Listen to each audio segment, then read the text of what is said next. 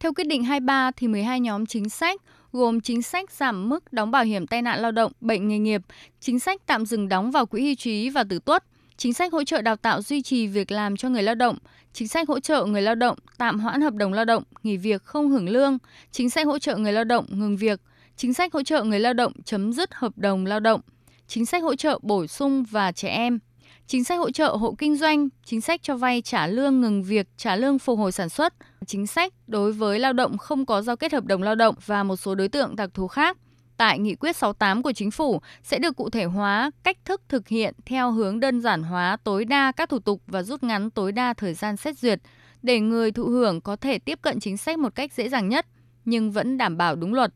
Thứ trưởng Bộ Lao động Thương binh và Xã hội Lê Văn Thanh khẳng định tập trung hỗ trợ đối tượng người lao động và người sử dụng lao động để đảm bảo mục tiêu kép vừa phòng chống dịch vừa phát triển kinh tế.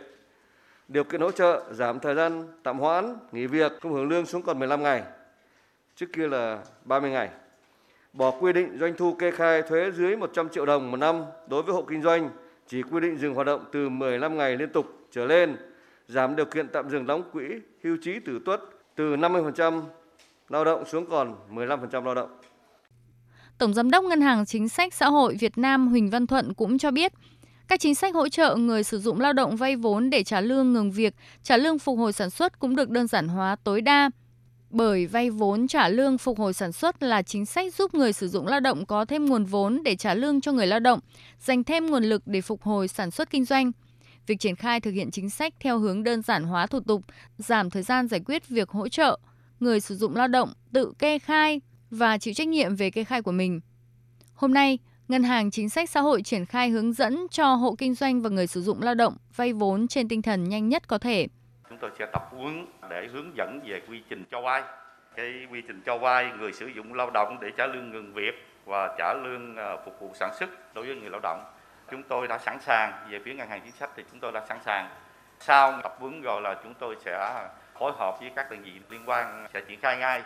và trong cái gói mà theo quy định hiện tại bây giờ là ước tính ngân hàng nhà nước sẽ cho tái cấp vốn là 7.500 tỷ thì chúng tôi sẽ căn cứ vào cái bố trí vốn của ngân hàng nhà nước. Thì giờ chúng tôi sẽ tổ chức thực hiện. Giờ chúng tôi có cái mạng lưới rộng khắp thì chúng tôi sẽ sẵn sàng phục vụ khách hàng đủ điều kiện. Rút kinh nghiệm từ việc triển khai gói hỗ trợ 62.000 tỷ, Gói hỗ trợ lần này chú trọng tăng cường hậu kiểm, tăng cường giám sát, phát huy vai trò giám sát của mặt trận Tổ quốc, Tổng Liên đoàn Lao động Việt Nam. Trong quá trình triển khai, trách nhiệm của người đứng đầu cũng được đề cao hết mức. Bộ trưởng Bộ Lao động Thương binh và Xã hội Đào Ngọc Dung nêu rõ. 12 cái nhóm đối tượng chính sách sẽ được cụ thể hóa một cách chi tiết nhất, cách thức thực hiện, thời gian tiến hành, quy trình giải quyết, cấp nào giải quyết, phân cấp, phân quyền rất rõ, đề cao trách nhiệm người đứng đầu, đó là chủ tịch ủy ban dân cấp tỉnh cấp huyện. Thứ hai đấy, sau quyết định này không cần phải ra bất cứ một hướng dẫn nào nữa.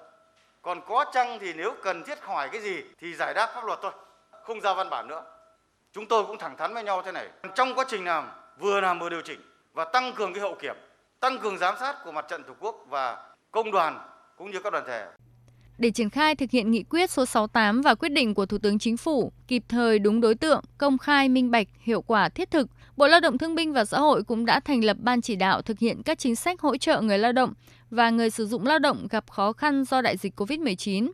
Bộ cũng lập đường dây nóng để kịp thời giải đáp các chính sách cũng như nhận các phản ánh kiến nghị của người dân, doanh nghiệp, đồng thời thành lập tổ truyền thông để thông tin kịp thời đầy đủ các chính sách đến người dân, doanh nghiệp.